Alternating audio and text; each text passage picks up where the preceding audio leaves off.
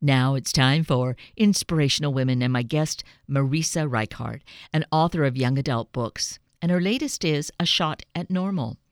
Marisa is the mom of a teen daughter just entering college, and her husband is a public school teacher. So she has some very personal experiences that qualify her well for writing for her audience, which really is all of us. Marisa Reichardt, good morning. Thank you so greatly for being with us this morning. Good morning. It's so great to be here. Thanks for having me. Well, I'm the one who is really thankful. I'm grateful to you for the work that you're doing. And in particular, I'm holding my hand, uh, your newest book, A Shot at Normal. And it is. It's such an incredible story. And I love the fact that, of course, it is a, a young adult novel. So, certainly geared for uh, a, this uh, age group. But the thing with young adult and even with children's books, I find adults, we have a lot to learn and, uh, you know, be able to have good conversations from with these books, and particularly with A Shot at Normal, because it is, if nothing else, just so relevant for our times. Yeah, thank you so much for saying that. Um, I agree. I think that young adult books while they're you know primarily for teen readers, I do think that they have the potential to open up so many wonderful conversations that parents and grandparents um, and caretakers can have with their teens about things that are going on, and it gives them sort of a safe space to explore things as well. And explore is really uh, a perfect word here because you actually began writing this book because books take more than a couple of months to write, right? Isn't that correct? Yes. Yeah. Yes. I, I would love if it only took a couple of months for me to write a book, but I've yet to to uh, get there yet. so, so the book was in process prior to the pandemic, prior to all the this fury and flurry around COVID. Yes, it was. We um, I actually came up with the idea for this book in 2018. Um, I dra- drafted it in 2019, and we finished up copy edits, which is sort of the last thing that you do with edits um, in March of 2020, about two weeks after the lockdown happened. So it was kind of surreal to release this book in February of 2021, um, a book about a teenage girl who fights her parents for the right to be vaccinated in the midst of a global vaccination effort for COVID. So the timing was um, really interesting and also exciting. And so, what was your impetus for that gave you the idea to even begin writing a shot at normal? Yeah, I mean, it, it's a, a, topic that I've always had felt strongly about. Um, certainly, conversations around vaccination um, and hesitancy and misinformation isn't anything new. I think it's just more at the forefront now due to COVID. But I was seeing people that I knew who were making the choice not to vaccinate their babies. And at the time, I had my daughter was older and was participating in a variety of, of things, public school being one of them, sleepaway camp, sports, um, all things that required a proof of vaccination. And so I started thinking about it from a teen perspective, like what would that what's that going to look like when those babies are teenagers and you know the age that my daughter is and wants to participate in these things that my daughter is participating in and maybe won't be able to because of the lack of vaccination. And you know would there those kids be resentful? Would they um, be angry? You know what would those conversations look like? And that you know the idea of just writing about a teenager who was um, exploring something like that really piqued my interest. So, as you wrote, uh, Marisa, did it?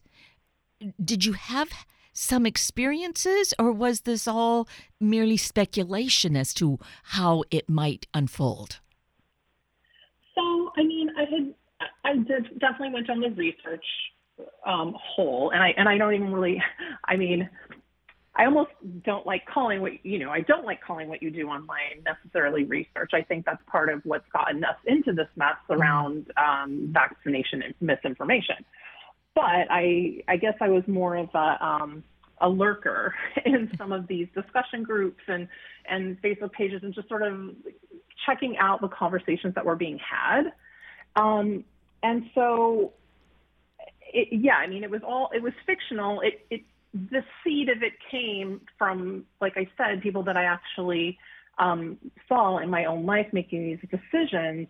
But I feel like, you know, the the the basis of this book is is something that's very typical, right? I think it's very natural for teenagers to question their parents when they reach a certain age. Like that's where I feel like you find out your parents aren't perfect and maybe they don't know everything. I mean, I remember how I felt when I realized my mom wasn't perfect and didn't know everything. It was bittersweet. I was it was kind of cool because I realized there was something I knew that she didn't, but it was also sort of made me sort of sad um, because you realize maybe they're not who you can always lean on and depend on because maybe they don't know everything and sometimes you have to figure things out for yourself. So I felt like young adult was the perfect place to explore uh, somebody who's realizing that she really does not agree with her parents on something very, very big. Because I think, you know, it's one thing to be like, hey, my, you know, my parents always had Thousand Island dressing and I decided I like ranch dressing. I wish they had that in the house. It's quite different when you start looking at things, you know, more morally, politically, religiously, and realizing that you have huge gaps of difference with your parents on these things. And so a shot at normal really I feel you really presented in such a balanced way, uh, which I really admired because you know, I was really seeing both sides and I could feel my temperature rise and, eh, you know, and get tightness in my chest because of some of the things that were being said. So, eh, what that you're very talented at being able to, you. you. know, really see all these perspectives and present it in, in such a way that's so readable. Yeah, I mean, I think that there's sort of a something happening out there where this villainization of anti-vaxxers. And, you know, a lot of the ones, particularly parents, um, and it's not just anti-vax, like someone that has vaccine hesitancy, they're coming out of a place of love, being parents and wanting to do the best thing for their children. So as a parent myself, that was that was a headspace that I absolutely understood. It's just that, you know, what makes me feel like I'm doing my job of what I need to do as parent, and the best choices to protect my child would be to vaccinate her. So, um, but it but it wasn't difficult for me to be able to synthesize with where these parents were coming from and how difficult it had to have been when something that a belief that they hold on to so firmly and that they feel is so much a part of, of who they are and feeling like their daughter is just shutting the door on that, um, how much that would hurt. And so, you know, I mean, I'm a, I've been the parent of a teenager, so I, a teenage girl, so I know, I know how it can be very challenging. It can hurt your feelings sometimes. So. And your husband is a, a, school teacher, so there's that aspect of uh, vaccinations in, in public schools and being in public spaces. Yes, yes. Um, he, you know, was lucky because he was a public school teacher, so he was in that that or one of those earlier tiers of being able to be vaccinated for the COVID vaccine. Um, but it definitely, you know, I think that while it's measles that are addressed in a shot at normal, I think that the conversation around it hasn't shifted that much. The lens of what we're looking at the book through since COVID has changed a little. Um, but it's definitely, for me, shifted in ways of realizing how much I'm personally affected, you know, by having a husband who's a public school teacher going into the classroom and the dangers and risks that that uh, presents. And thankfully he's a high school teacher so the majority of kids at the school where he teaches have been vaccinated uh, because they are in that age range and we live in a community where there's a high vaccination rate um, I certainly sympathize with elementary school teachers who are teaching kids that don't have the choice of vaccination yet or parents don't have the choice of it yet. And I think, you know, teachers care so much about their students and they're but they're still like putting themselves at risk in ways that I wish they didn't have to. Oh yes, absolutely. And and if only that were the major part of it is uh, is the age, but again, yeah. it's got, gotten so impassioned and uh, just so much anger and and uh, well, just uh, misinformation bantered around yeah. that is uh, making this so much more difficult and challenging than we experienced. I think just generally in the past, and certainly you know as we see through the lens of a shot at normal. Yeah, I I agree. Um, it, it's it's it's frustrating to see what's happening um, because I feel like so much of it is based on misinformation, and I you just want to be able to find a way for everybody to be able to come to the table, but there's there still is so much anger that it's difficult to do that. It's a challenge. And so much uh, taking misinformation. Of course, I guess you know it comes from the point. Well, why should I think that what you have is fact where and you don't mm-hmm. think what I have. But I, it, it just seems when I see some of the misinformation or hear it more so, uh, it just makes my mind kind of you know go into uh, you know reverberation. I don't, I can't comprehend. mhm. Yeah. No, I feel the same way. Um, it, it's it is a little bit mind blowing sometimes some of the stuff that's out there, um, you know, microchips and um, all, you know, DNA shifting, and it's it's amazing what um, people come up with. But I mean, they're good at what they do, I guess. I mean, they're they're they're drawing people into this, and it's I think that the best way to combat that is to just keep getting the scientists and the doctors and the epidemiologists out in front of people and letting them know the truth.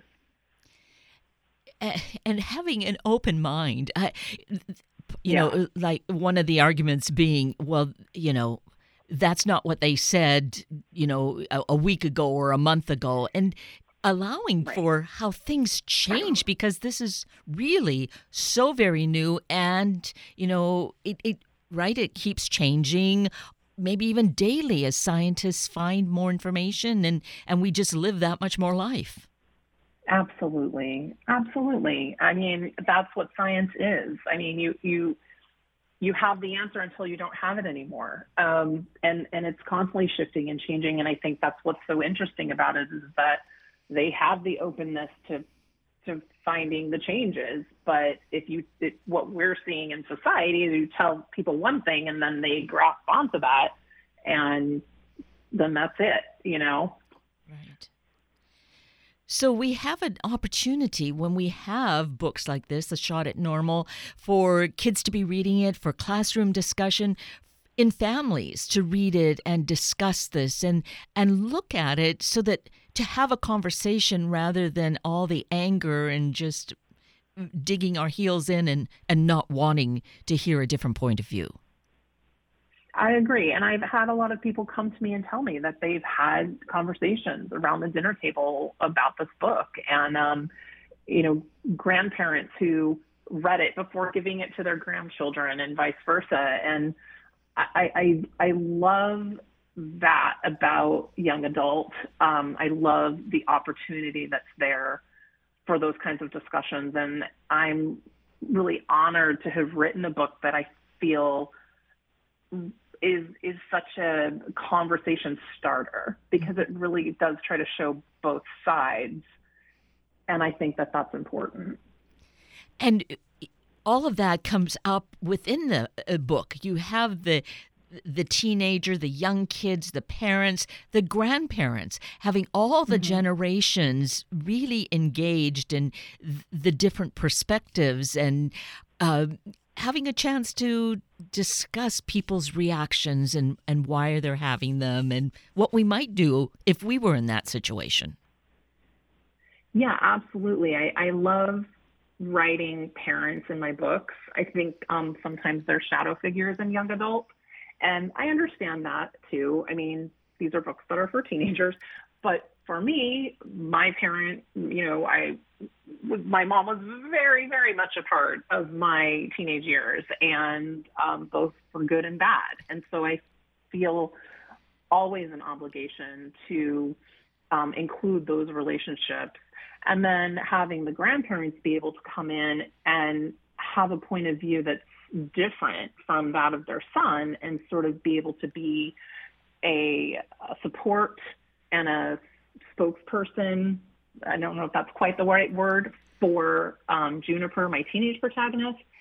I think that that's something that's maybe not always expected to see the older generation come in to um, defend uh, the younger generation to the parents um, that are kind of somewhere there in the middle. And so I really loved writing the grandparents in this book. They they were I really, really love the grandma. I really love Mimi in this book. She's a lot of fun. Oh yes, yes, she's a, a wonderful support, and um, and and we can feel for her. I think with you know having the position that she stands in and you know mm-hmm. wondering about her her son's you know tirade with her my thought was you know sometimes we just have issues that we need to heal before we can really start you know, pushing some of the agenda onto each other. Oh, absolutely. Um, yeah, and I think you know, there's probably a part of Mimi that thinks, "What did I do?" Right? Because mm. isn't that parents have a tendency to do that? Where did I go wrong? What? How did? How did you know? My son get so far off the track. Is this my fault? Is this something I did? Is this something that I taught? Um, and so I think that she feels an extra responsibility to Juniper for like feeling a responsibility for her son. Right. And I and I think with grandparents, I know when I look at my parents when they had their grandchildren, it was so much different. It was they were at liberty, I guess, to be a haven for them and to spoil mm-hmm. them. Whereas with me and with my brother, well, you know, there was a harder line that we yeah, had to toe. Still rules. Yes, yes, exactly. no rules at grandma's house. Yeah but it gives us this opportunity for Im- important it brings perspectives. I guess that's it. That that is really important in all of this conversation. And to grapple with um, rights and freedoms and age and how all that factors in and why in some cases 16 is just fine for permissions and other times it's not. Why is 18 the age? Why is 21 an age for things? It, yeah, all of that comes in. Yeah, absolutely. Again, I think it came a lot from a, a place of being the mom of a teenager and realizing, wow, we're we're really selling this generation short. I mean, they, from what I've found, are one of the most engaged generations. They're passionate about so much. They really do um, have an understanding of so much they're being exposed to so many um, things. And I think, you know, we're doing them a disservice by thinking that they're incapable of making some of these bigger decisions because from what I've seen, um, they're more capable than some of the adults out there. Yes, and have uh, maybe a more honest vision because they don't have mm-hmm. a lot of mm-hmm. baggage bringing them to this place and and seeing right. things more clearly yeah and i think too I, I, mean they have something at stake here i know from for again i hate to bring up my daughter again she's a freshman in college and she spent you know junior and senior year mostly at home online and the thing that kind of allowed her to be able to go to college and have a more typical college experience was the fact when they opened up the vaccine to her age group. And now she's in DC, she's living in a dorm, she's attending classes in person, and she's doing great. And I think um, how wonderful that this came along for her and that she also knew absolutely, I want to do this because I feel like it's a way to get back, get my life back in a safer way.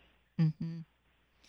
And we see that happening in a, a, shot at normal with Juniper of just uh, normal feeling like I, I want to be able to to be where other kids my age are and go to a school and that sort of thing. So it's just, um, yeah. It, uh, again, the book leads us down these pathways of uh, really having a better understanding. Yeah, I think the the really um, fun thing about Juniper was because she's not vaccinated, she's not able to attend public school in California, where you have to show proof of vaccination. And so she brings uh, to, to the forefront some of those typical things that we take for granted. And I think the timing of the book is so interesting because I think that the things that she's saying she wants to do go to a Friday night football game, go to a school dance, um, have a locker in the hallway. She's got this obsession with wanting to go to the school cafeteria. you know, um, she thinks that's where the action happens because she's seen a movie with it.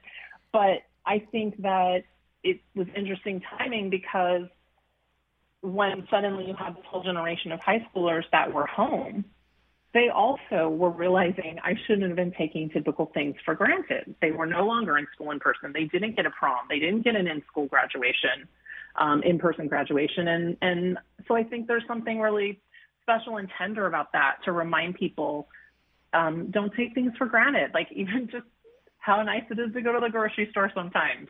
So I think that's really cool about Juniper. Yes, and to experience the world through her eyes, I, it was almost uh, the feeling of being a teenager again. So thank you for that, Marisa. thank you. I I love to write about them. So. So here we do have this opportunity for what is a very current and important conversation um, about vaccinations. We I don't know that we would have thought it would have been to the height that it is. We you know say even two years ago, which would have been just pre-pandemic, that uh, this is where we would find ourselves, but. It certainly uh, is something that we have to to face and discuss and see how we could do it in in calmer, more rational ter- tones, and and to understand. My big thing is I, I want to do this for the greater good. Greater good doesn't seem to necessarily fall into the general conversation uh, a lot of the mm-hmm. time, does it? I yeah, I would agree with you, and I think that that's one of the more frustrating aspects. Is like when did we uh, it, when did we only start caring about her ourselves? And and that's the thing that's great about Juniper is that's so much in the conversation. I mean, she she contracts measles, she passes it on to somebody who's too young to have been vaccinated, and there's tragic results from that. And and she ends up feeling like in questioning her role in public health and what is her responsibility here um, to protect others around her, not just herself, but you know her siblings other children that can't be vaccinated yet because they're too young, um, or you know people that can't be vaccinated for medical reasons. And I think that that's um, something that I would love to see talked about more. That it's not just about you; it's about the person that's standing next to you that you don't even know that's a total stranger who might be going home to um, a, a, grandmother that's living with them that's having going through chemotherapy. Um, it's just I just think just a little more empathy would be a really great way to open up these conversations. Yes. And certainly by sharing stories like this is is a great way to do it and um, and and maybe then it'll lead to other ways that we can engage each other in other conversations without reacting angrily Yes, I agree. There's there's so many different topics outside of vaccination that could be better worked out if we could all just be a little bit calmer. So you say that you are hearing from people who have been talking about the book at their dinner table. So there's uh, there's more going on. I I hope that schools are using or looking to use it as uh, their reading list material this year. Um, yeah, I don't always know which schools uh, or classrooms are using uh, my books, but um, I'm hoping that it's on reading lists, uh, some summer reading lists. It did come out just this year. Sometimes it takes a little longer for books to find people. Um, but certainly I've had good support from librarians, school librarians. So I, I do think that it's getting into the hands of people at school which is definitely a critical place for it. And what about your Absolutely. your daughter? I'm sure she read the book. Um, she did not read the book. Oh, okay. Mom wrote this book, so I'll wait. Uh, yeah, I think um, yeah, she's extremely supportive, but I think there's a part of her that um, is a little bit uncomfortable with reading something that mom wrote about mm. teenagers. I don't know. she's she's she's read my other books, but she just took a little longer to get to them. So I'm certain that she will read it. But uh-huh. yeah. And maybe this is just uh, really too current that uh, she may what fear for some reason that she's going to find herself yeah. in it. she, you know, I will say she was really fantastic. Um, this was the one book that I wrote when she was in high school. Uh, the other book, she was a little bit younger. So this was one where I did bounce a lot of stuff off of her.